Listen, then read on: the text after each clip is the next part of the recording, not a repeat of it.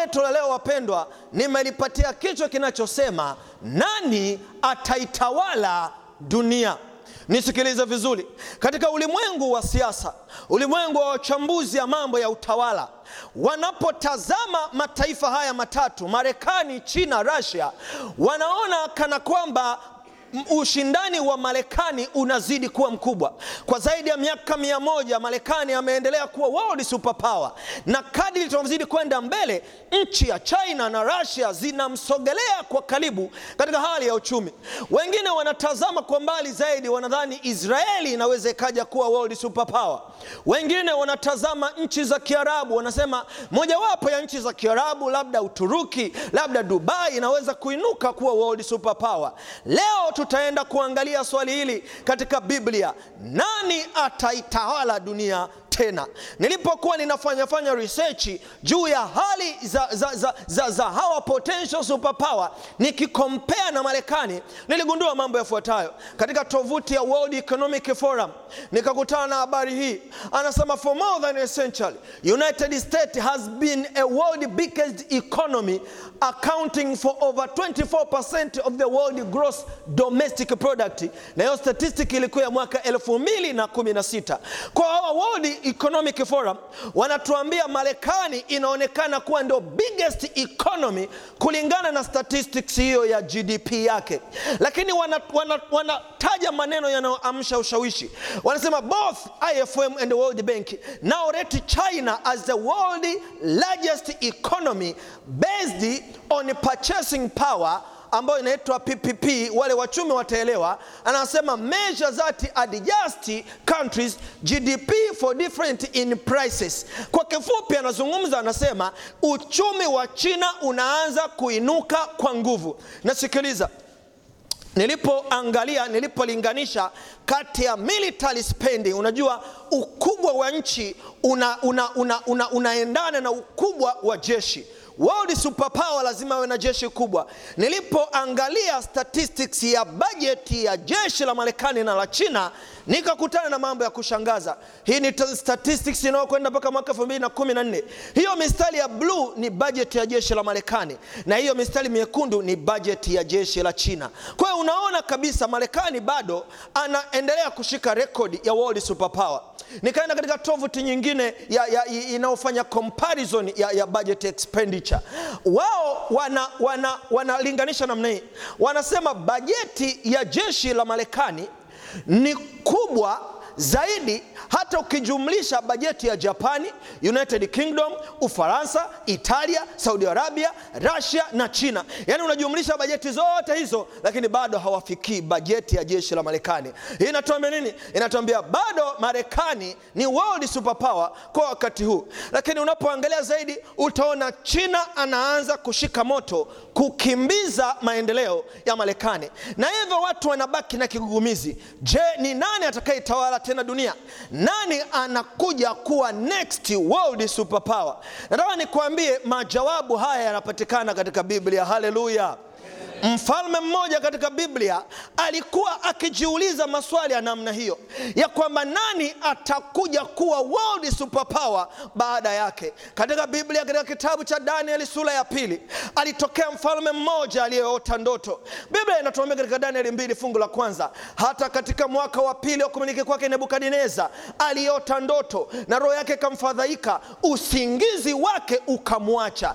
Je, Nebukadneza aliota ndoto gani ambayo ilimfanya usingizi usimwache?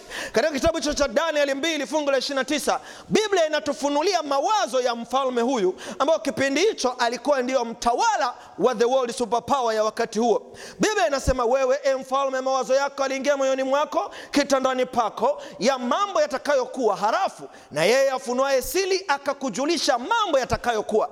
Kwa hiyo mfalme huyu Nebukadneza alianza kujiuliza maswali, hivi ni ufalme gani mwingine unaoweza kuinuka zaidi yangu? Nani anaweza akawa world superpower zaidi ya Babeli? Na ukiangalia Babeli ulikuwa umejengwa kwa fahari kwa wakati ule, wapendwa, Babeli ndio ilikuwa world superpower. Nimeangalia mambo machache tu. Ukuta uliozunguka jiji la Babeli ulikuwa na upana wa mita saba. Nisikilize vizuri, unaongea na civil engineer, ukuta vipimo vyake vya kawaida ni sentimita 15 ama milimita 150 ukisimamisha tofali. Ukilaza tofali uh, tofali likiact kama load bearing likiwa linabeba mzigo, utalilaza na upana wake utakuwa sentimita 23 ama milimita 230. Ukiweka katika mita ni 0.23 ndio upana mkubwa wa tofali, lakini tunaambia upana wa ukuta wa Babeli ulikuwa mita ngapi? Wapenda, mita saba ni sawasawa na leni mbili za barabara, ni sawasawa na upana wa barabara ambao magari mawili yanaweza kupishana.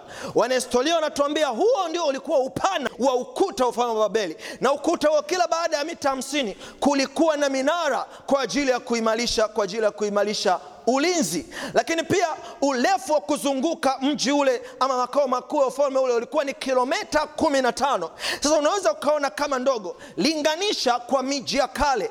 Mji wa Rumi ulikuwa na kilomita tisa tu na Athene mji wa Ugiriki ulikuwa na kilomita sita.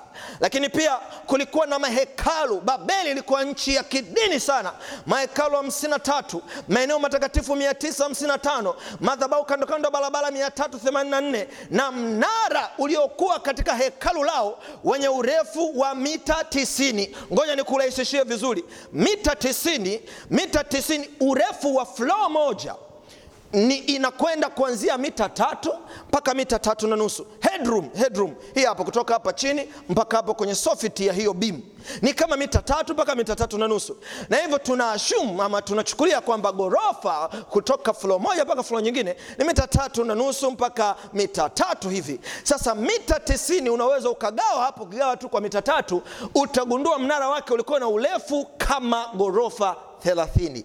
Nataka niwaambie hapa Dar es Salaam hatuna gorofa la mita 30 la, la gorofa 30. Gorofa kubwa kabisa ambalo ni la nne kwa urefu wa Afrika ni, ni zile Twin Tower ambazo nadhani za PPF ambazo zina gorofa ishirini na kadhaa. Kwa hiyo walikuwa wameendelea sana Babeli kipindi hicho, walikuwa na hanging garden, bustani za kuning'inia. Wale maarchitect wanazielewa vizuri. Sasa hivi ndio zimeanza kuchukua chati.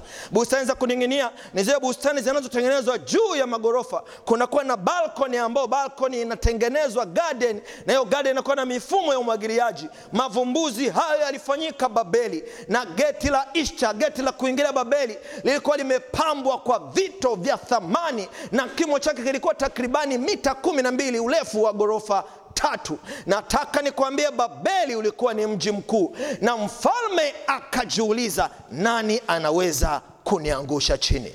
Katika kitabu cha Daniel 2:28 Daniel amwambia mfalme, lakini yuko Mungu mbinguni afunuaye siri, yeye amemjulisha mfalme Nebukadneza mambo yatakayokuwa siku za mwisho.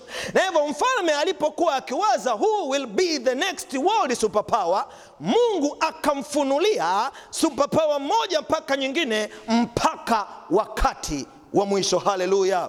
Na wakati huo wa mwisho anazungumzia wakati ambapo historia ya ulimwengu itakapokuwa inafungwa. Sasa mfalme aliota ndoto gani? Katika kitabu cha Danieli sura ya pili kunapoanzia fungu la kwanza, Biblia inatuambia mfalme aliota ndoto strange, ndoto ya ajabu, ndoto iliyomfanya akose hata usingizi. Na jambo la kwanza la kusikitisha, naita la kusikitisha kwa sababu mfalme akatafuta busara kwa wasoma nyota, kwa waganga, kwa wachawi, akiwatafuta wampe fafanuzi za masomo yake ni za, za, za, za, za, za, za ndoto yake. Nisikilize vizuri, mfalme katika ufalme wake kulikuwa na watu wenye hekima, walikuwepo watu wa Mungu wenye hekima, na walikuwako hawa waganga wa kienyeji waliohesabika wana hekima, lakini mfalme akaopti kuwafuata waganga wa kienyeji. Unasema nataka kuzungumza nini? Nataka nikwambie ndugu yangu, unapokabiliana na changamoto usifuate mfano Nebukadneza, nenda kwa Mungu, utapata majibu, majibu yako. Haleluya!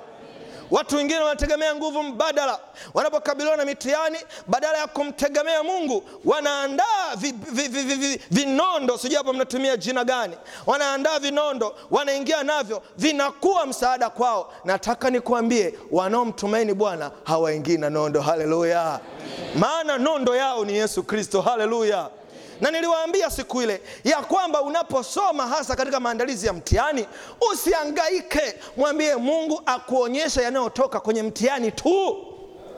na ninataka nikwambie unaongea na civil engineer aliyemaliza shule 2015 mwenye hiyo experience. Na bwana atakuonyesha. Haleluya nataka nikwambie mfalme nebukadneza akaenda kwa waganga akitafuta majibu. Waganga hawakumpatia majibu. Wanadamu hawawezi kukupatia solution. Mungu pekee ndo anaweza kutafutia solution. Na hivyo nebukadneza akaghadhabika sana. Anataka kuelewa hii ndoto maana ndoto imehold future. Anatamani kuielewa lakini hamna wa kumwelewesha. Mfalme nebukadneza akaagiza wote wenye hekima haijalishi wamtegemee bwana ama wasimtegemee bwana wauawe na tangazo hilo lilimgusa danieli kwa sababu danieli alikuwa mmoja kati ya watu wenye hekima. Lakini tofauti hekima ya danieli yeye hekima yake ilikuwa ya kumtegemea bwana. Haleluya akili zake zilikuwa za kumtegemea bwana. Haleluya. Nikikuletea leo nitasema yani katika gpa mnaweza kuwa wote mna gpa 4 na kadhalika ama mna gpa kuanzia second hapa na kadhalika lakini wengine wamezipata kwa sababu wameingia mlungula na mwalimu. Wengine wamezipata kwa sababu waliingia na nondo lakini kuna wengine wamezipata kwa sababu wamesoma kwa bidii na bwana amewapigania. Wale waliofanya hivyo wanakuwa juu zaidi ya wengine. Haleluya nataka nikwambie danieli akaenda kuomba kumwambia mungu nifunulie hii njozi njozi inayomkabili mfalme. Nataka nikupe siri rafiki yangu iko nguvu katika maombi. Mungu anajibu maombi. Hakuna goti ukapiga. Haijalishi umekuwa mdhambi kiasi gani. Hakuna goti utalopiga na kuomba mungu asisikie. Nataka unielewe vizuri. Mungu anasikia maombi. Ni wewe tu kwenda kumwomba haleluya. Na anasikia na kujibu. Maana alijibu alijibu danieli akamfunulia njozi na danieli akamwendea kwa mfalme kumweleza ile ndoto. Katika danieli 226 ndoto hii ya kipekee imeholdi jibu la nane ataitawala dunia mfalme akajibu akamwambia danieli. Danieli alipoenda mbele ya mfalme akamwambia aliyetoa belshaza je waweza kunijulisha ile ndoto na tafsiri yake? Danieli hakumwambia ndio mimi niko vizuri ninaweza nikakufunulia. Ah, ah. danieli kwanza akarudisha utukufu kwa mungu. Haleluya! Sikiliza rafiki yangu katika mafanikio yoyote unayoyapitia ukifanikiwa mtukuze bwana danieli akamtukuza mungu kwa kumfunulia njozi yake. Na danieli akamweleza mfalme yuko mungu aliyetaka kukueleza wewe habari za siku za mwisho. Na una kiu unatamani kujua njozi hii. Danieli anamfunulia njozi hii mfalme katika danieli 231 wewe e mfalme uliona na tazama sanamu kubwa sana. Sanamu hii ilikuwa kubwa sana na mwangaza wake mwingi sana. Na sanamu hii kichwa chake kilikuwa cha dhahabu safi kifua chake na mikono yake ni ya fedha tumbo lake na viuno vyake ni vya shaba miguu yake ni ya chuma na nyayo za miguu yake ni nusu chuma na nusu udongo nikurahisishie vizuri. Kichwa chake kilikuwa madini gani? Mikono yake na kifua madini gani? Tumbo na mikono madini gani? Miguu madini gani?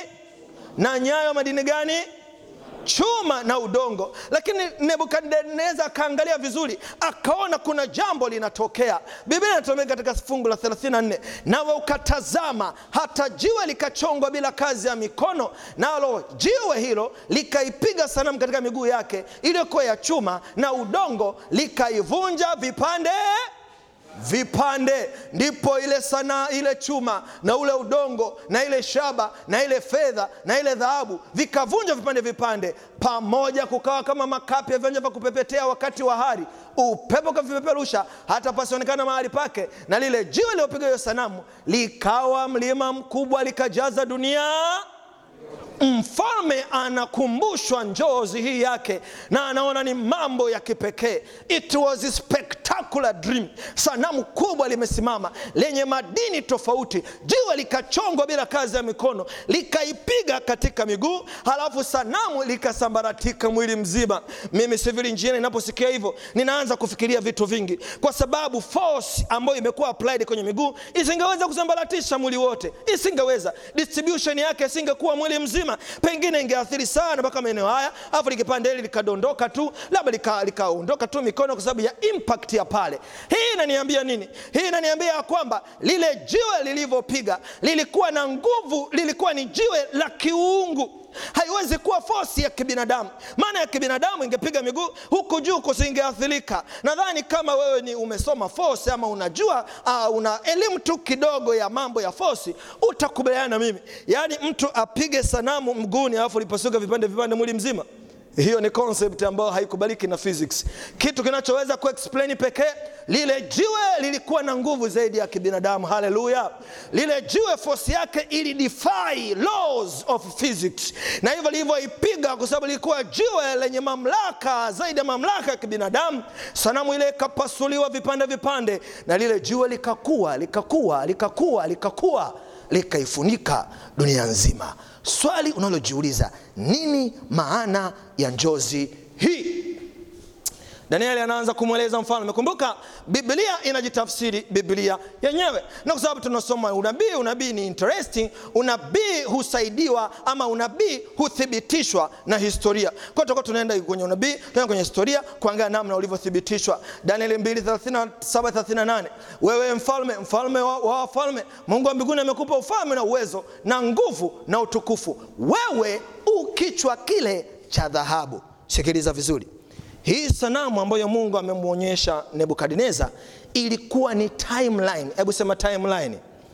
Ilikuwa mstari wa muda ambao ulikuwa unaonyesha succession ama kuinuka na kuanguka kwa superpower moja baada nyingine mpaka wakati wa mwisho wa dunia, na tunaona Mungu ameanza kufunua ku, ku, ku, ku, ku, ku, ku, kuanza moja kwa moja na ufalme uliokuwa ukitawala kipindi kile uliokuwa ufalme wa Babeli. Daniel anamwambia hii world superpower inaonyeshwa hapa juu ndio ufalme huu wa Babeli unaoendelea hata sasa. Kwa ufalme wa Babeli uliwasilishwa uliwakilishwa na kile kichwa cha dhahabu. Nimekuambia habari za Babeli. Sasa Nebukadneza alidhani Babeli itatawala milele. Zipo shahidi za barua nyingi ambazo zimehifadhiwa katika makumbusho ya Uingereza zilizochimbwa na wanaakioloji zinazoonyesha matamshi ya Nebukadneza aliyokuwa akijitamba kwamba Babeli tadumu milele. Na hivyo Nebukadneza anashitushwa na maneno haya ya kwamba na baada ya zamani zako utainuka ufalme mwingine mdogo kuliko wewe, yaani itakuja world superpower nyingine, lakini katika uwezo na nguvu ni ndogo kuliko Babeli. Maneno haya yanakuwa disturbed sana kwa, kwa kichwa cha mfalme ambaye anamiliki world superpower. Lakini kabla maneno haya yajatolewa, karibu miaka mia na hamsini hata kabla ya kuzaliwa kwa yule aliyepindua Babeli, neno la Bwana lilimtabiri kwa jina lake na mbinu ambayo angeitumia kuiteka Babeli. Haleluya!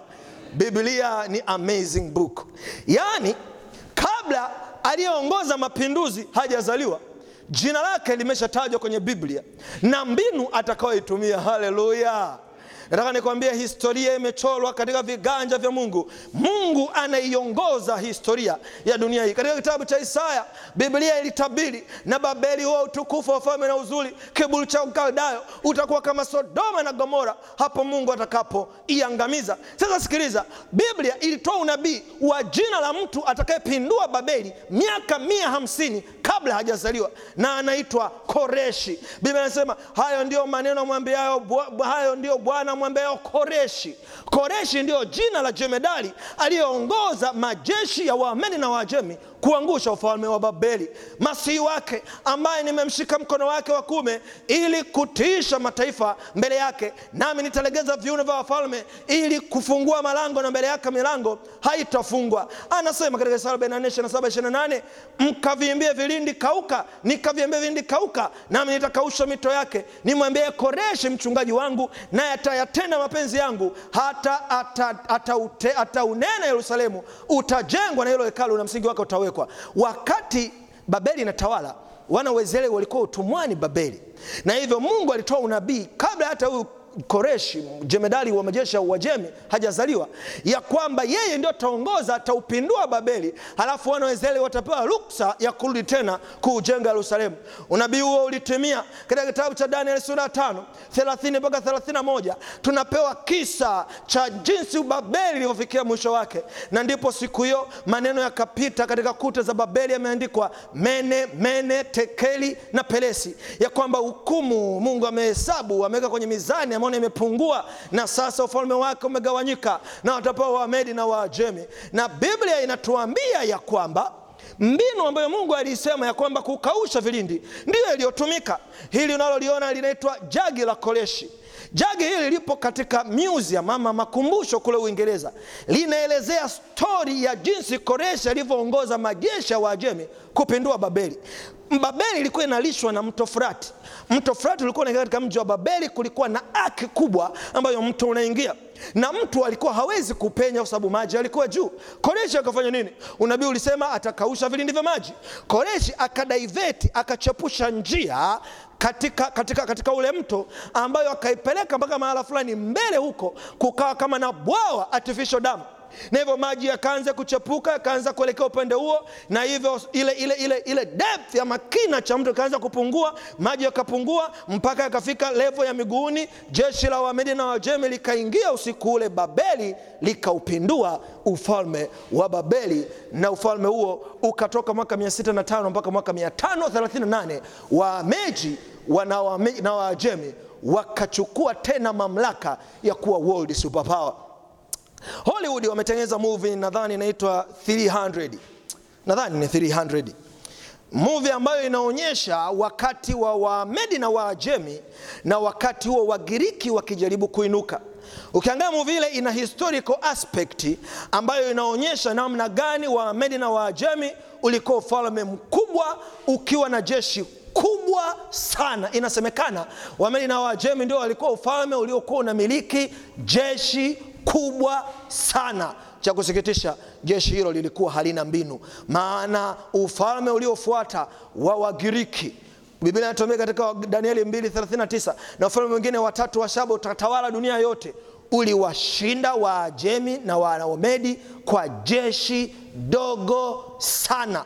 Katika muvi ya 300 wamejaribu kudipikti kisa hicho cha kuangushwa kwa wamedi na waajemi na kuinuka kwa wagiriki. Nisikilize vizuri. Ugiriki ama uyunani ndio ufalme uliofuata na uliongozwa na kijana ambao amekuwa mashuhuri masikioni mwa wasomi wengi anaitwa alexander mkuu. Huyo aliwaongoza aliwaangusha waajemi wa, wa katika ile vita ya albera mwaka 331 akiwa kijana tu mdogo akatawala ulimwengu mzima. Vitabu mbalimbali vya historia vinamwelezea katika kitabu kimoja cha historical library kitabu cha 16 sura 12 mwanahistoria anaandika anasema ninaamini kwamba hakukuwa na taifa mji au watu ambapo jina lake alikusikika. Inaelekea kulikuwa na mkono wa mbingu uliohusika katika kuzaliwa kwake na matendo yake pote duniani walisikia habari za alexander mkuu na wanahistoria bado wanamsoma mpaka leo. Josephus mwanahistoria wa kiyahudi yeye naye anaandika habari za alexander ya kwamba alexander kumbe aliwahi kujifunza habari za unabii huu tunaojifunza leo na akajua fate ya ufalme wake ya kwamba hata tawala milele ilikuwa heri kwake maana alilijua hilo mapema. Na utawala wake ulienda mpaka mwaka 168 kabla ya kuzaliwa kwa kristo ambao ulipinduliwa na ufalme mwingine wa nne. Biblia inatuambia na ufalme wa nne utakuwa na nguvu mfano wa chuma kwa maana chuma huvunja vitu vyote na kuvishinda. Kwa world superpower ya nne kuchukua mamlaka duniani ilikuwa ni hii iliyowakilishwa na chuma. Biblia inaielezea ikisema na kama chuma inavyovitesa vitu vyote ndivyo utakavyovunja vunja na kuseta. Wanahistoria wanakubaliana kabisa ya kwamba wayunani ama wagiriki waliangushwa na ufalme wa kirumi katika pambano linaloitwa lapidna mwaka ule wa 168 kabla kristo hajazaliwa. Mwanahistoria mmoja katika kitabu cha history of decline and fall of roman empire volume ile ya tatu ukurasa wa 634 anasema sanamu za dhahabu na za fedha au shaba ambazo huwasilisha mataifa na wafalme wao zilivunjwa na chuma cha mfalme wa kirumi. Ufalme wa kirumi ulitawala dunia nzima. Tuna uthibitisho mwingine katika kitabu cha luka ya kwamba ni ufalme uliotawala dunia nzima. Siku zile amri toka kwa kaisari agustino ya kwamba iandikwe orodha ya majina ya watu wote wa wapi? Wakati wa ufalme wa warumi ndiyo sensa ya kwanza ya kuhesabu watu wote duniani ilifanyika kwa sababu ndio ilikuwa world superpower ya kipindi hicho. Rumi nayo haikudumu. Biblia ilisema itafika hatua, itafika mwisho wake. Mwaka wa 479 mgawanyiko mkubwa ukawa umetokea Ulaya. Kabla ya hapo, kwenye miaka mia tatu na makabila madogo madogo kule Ulaya yakaanza kuinuka na kuleta ugomvi na revolution revolution, mpaka mwaka 479 Roman Empire ikawa imeangushwa chini na kugawanyika katika sehemu kumi kama Biblia inavyosema katika Danieli 2:41 na kama vile ulivyoona hizo nyayo za miguu na vidole vyake kuwa nusu dongo mfinyanzi na nusu chuma. Ufalme ule utakuwa ufalme uliogawanyika, lakini ndani yake utakuwa na nguvu za chuma, kama vile ulivyoona chuma kimechanganyika na udongo wa matope. Kwa ufalme huu wa, wa, wa unaofuata sio tena ufalme wa kujitegemea. Biblia inasema utakuwa ni ufalme uliogawanyika na, na, na, na Biblia iko very specific. Sanamu lile lilikuwa mfano wa mwanadamu, na tunaelewa mwanadamu ana kichwa, ndio maana na kichwa, ana mikono, ndio maana mikono, ana tumbo na kiuno, ana miguu miwili, lakini ana vidole vingapi chini? Kumi. Na hivyo wachambuzi wa Biblia wanasema Biblia ilikuwa ikimaanisha ya kwamba Rumi itagawanyika katika mataifa mengine kumi. Je, historia inathibitisha hilo? Ndiyo, historia inatuthibitishia ya kwamba mpaka kufikia mwaka 476 Ulaya ambayo zamani ilikuwa Roman Empire ikagawanyika katika mataifa kumi. Mataifa hayo ni Alaman ambayo sasa hivi wanaitwa Wajerumani, Burgundian wanaitwa Wasizi, Franks wanaitwa Wafaransa, Lombards wanaitwa Wataliano, Saxon walio Waingereza, Suevi Wareno, Vithigos wa Hispania na mataifa mengine matatu ambayo leo hii hayapo. Siku moja nitakwambia yalienda wapi haya mataifa, Waheruri, wa Vandal na wa Ostrogoth ambayo walifutwa kabisa katika historia ya ramani ya dunia. Siku moja tutajifunza habari zao, tutaona namna ambavyo walifutwa na kwa nini, na hivyo mgawanyiko wao katika bara la Ulaya, ramani ya mwaka 476 mgawanyiko wao ulikuwa namna hii. Sasa hivi imebadilika kwa sababu ya revolution na migawanyiko mbalimbali iliyoendelea. Sasa Biblia inatuambia jitihada zitafanyika katika ufalme huu wa mwisho uliogawanyika. Jitihada zitaanza kufanyika kujaribu tena kuunganisha Ulaya kuwa dola moja, ili iitawale dunia tena kwa enzi nyingine. Biblia inasema kama hivyo ulivyoona kile chuma kimekaa nyingine na udongo wa matope, watajichanganya nafsi zao kwa mbegu za wanadamu, lakini hawatashikamana kama vile chuma kisivyoweza kushikamana na udongo. Wakati fulani walitumia hata njia ya ndoa, mfalme mmoja akatoa binti mfalme, lakini hawakuweza kufanikiwa. Nitakuonyesha baadhi ya majemedari wakubwa waliojaribu kuunganisha Ulaya, lakini wakashindwa. Charlemagne yeye mwaka wa mia nane baada ya Kristo akiwa amewekwa taji na papa wa kipindi hicho. Kumbuka wakati huo kanisa la Rumi lilikuwa lina nguvu sana kule Ulaya, akapewa cheo, akapewa mamlaka ya kuwa empara kwa sababu ya jitihada zake za kutaka tena kuunganisha Ulaya. Alijitahidi kwa takribani miaka hamsini akipambana, lakini mwisho wake alishindwa kuiunganisha Ulaya. Charles wa nne kutoka mwaka 1364 mpaka mwaka 1380 AD, yani baada ya Kristo, alijitahidi naye kuunganisha Ulaya. Kuna vita inaitwa vita ya miaka mia moja. Alijitahidi kuangusha wapinzani wengi, lakini mwishoni mwishoni akashindwa, hawakushikamana. Mwingine aliitwa Louis wa kumi na nne, yeye alikuwa ni empara wa Ufaransa, alitawala 1643 mpaka 1914. Yeye kwa sababu jitihada zake walimwita Grand Monarch, alijitahidi kupambana kuunganisha tena Ulaya kuwa dola moja, lakini ikashindikana. Napoleon alikuwa kijana mdogo tu akiwa na miaka 28 29 tayari alikuwa ameshaweka impact kule Ulaya. Walimwita militant genius, alikuwa mtaalamu wa mbinu za kijeshi kwa udogo wake, lakini kwa mambo makubwa yake wakampatia aka ya Little Giant. Napoleon alionekana kama anafanikiwa kabisa kuunganisha Ulaya, lakini akashindwa vibaya katika vita ya Waterloo. Yeye mwenyewe Napoleon alinukuliwa mwaka 1941 akisema, I want to found a European system, a European code of law and court of appeal. There would be have been but one people through Europe. Europe would soon become one nation. Lakini alishindwa katika vita ya Waterloo. Napoleon akasauliwa na habari zake.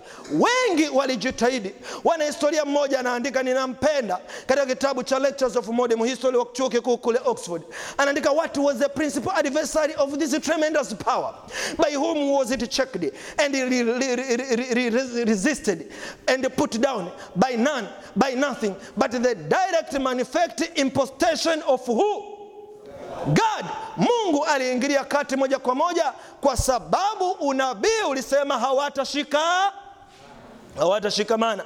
Wengi walijaribu. Mnajua habari za Hitler. Hitler alikuwa na jeshi watu milioni tano tu, akataka kuunganisha tena Ulaya na kutawala kwa milioni nzima kwa sera za kinazi. Lakini mnaelewa kilichomkuta katika vita ya kwanza ya dunia. Aliongea maneno ya kujitapa sana, mengine yalikuwa ya makufuru. Alithubutu kusema atafanya makubwa bila hata msaada wa Mungu, ya kwamba atashinda. Lakini mnaelewa Marekani walipodondosha bomu pale Hiroshima, habari ya vita kwanza na jitihada za Nazi huyu Adolf Hitler zikawa zimeisha na hivyo hakufanikiwa. Utasema vipi kuhusu USSR? USSR nayo ikaanguka kwa jitihada za Reagan na, na, na, na, na, na, na, na Pol Po wa pili, wakaangusha umoja wa kikomunisti, hakuna aliyeweza. Utasema sasa, mbona Ulaya, mbona kuna umoja wa Ulaya? Wewe na mimi ni mashahidi ya kwamba Juni 23, 2016 Uingereza ikajiondoa kwenye umoja wa nini Biblia ilisema lakini hawatafanya nini? Hawatashikamana. Biblia imeshasema hata wanadamu wafanye nini? Hawawezi kushikamana. Sasa sikiliza, utajiuliza nani sasa ataitawala dunia? China haiwezi kuitawala dunia.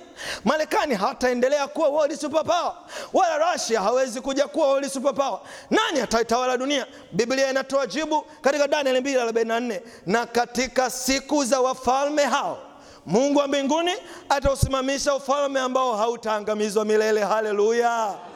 Katika siku hizi za mgawanyiko wa Ulaya, katika siku hizi za mgawanyiko wa falme zinazotafuta kuungana, katika siku hizi ambazo Umoja wa Mataifa unajaribu kutengeneza collateral government, kutengeneza serikali moja ya dunia, Biblia ikiwa inasema hawatashikamana katika jitihada zao hizo, katika siku hizo Mungu anasema atausimamisha ufalme wake. Haleluya!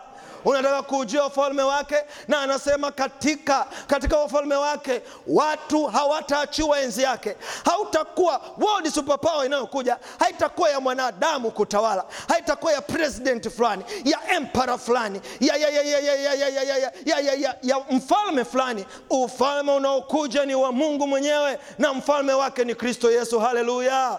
Katika Danieli 2:44 Biblia inasema bali atavunja falme hizi zote vipande vipande na kuziharibu, naye utasimama milele na milele. Haleluya! Yesu anakuja kuusimamisha ufalme wake utakaosimama milele na milele. Ninampenda Leonard Steve katika kitabu chake cha While Time Remain, anasema humanity has been given a, a suspended sentence but its day of grace are fearful short. Mwanahistoria mwingine Thomas E. Murray anaandika anasema, for all we know it may be incomprehensible and in, in, in, in, inscrutable will, will of God to make the 20th century closing time of human race.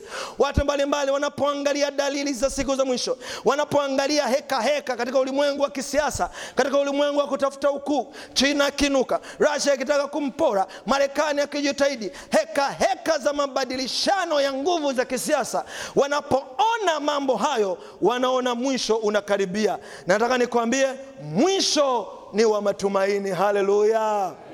Maana ufalme wa Kristo utasimama. Haleluya! Ufalme ambaye mfalme wake hana upendeleo, ufalme ambao shida na tabu zote za dunia zitakoma. Haleluya! Ufalme ambao Mungu ananiita mimi na wewe tuwe raia wa ufalme huo. Haleluya! Hivi unajua ya kwamba ufalme huo unaweza ukaanza kujisajili kuwa raia wa ufalme unaokuja. Habari njema ni kwamba unapomchagua Yesu kuwa Bwana na Mwokozi wa maisha yako, tayari unaingia katika listi ya raia wa ufalme unaokuja. Haleluya! Wangapi jioni leo wanasema tunatamani tuwe raia wa ufalme unaokuja? Wasimame pamoja nami tunapoenda kuhitimisha kwa ombi. Tuombe. Baba yetu na Mungu wetu mwema, wewe ni mtakatifu sana, sisi ni wadhambi. Kwa kweli hatustahili hata kidogo kuurithi ufalme huo, lakini kwa sababu ya neema ya Yesu Kristo, kwa sababu ya vile alivyofanya yeye aliyestahili akafanywa kuto kustahili, ili sisi tustahili. Kwa sababu hiyo sisi nasi tunaipokea hiyo neema yake, nasi tunakuchagua wewe Mungu ili unaposimamisha ufalme mwingine katika nyakati hizi, unapokuja tena na kuvunja vunja superpower zote za dunia na kusimamisha ufalme wa Kristo, sisi tupate kuwa raia wa ufalme wako. Yeyote aliyo katika chumba hiki asikose kuwa raia wa ufalme wako na tena tunaombea na wengine hata walio nje wa chumba hiki, tunaombea wazazi wetu, tunaombea ndugu na marafiki zetu, sote tupate kuwa raia wa ufalme unaokuja. Mungu wetu mwema, jioni ya leo tena tunatawanyika, wanafunzi wataendelea na kujiandaa na mitihani inayokuja.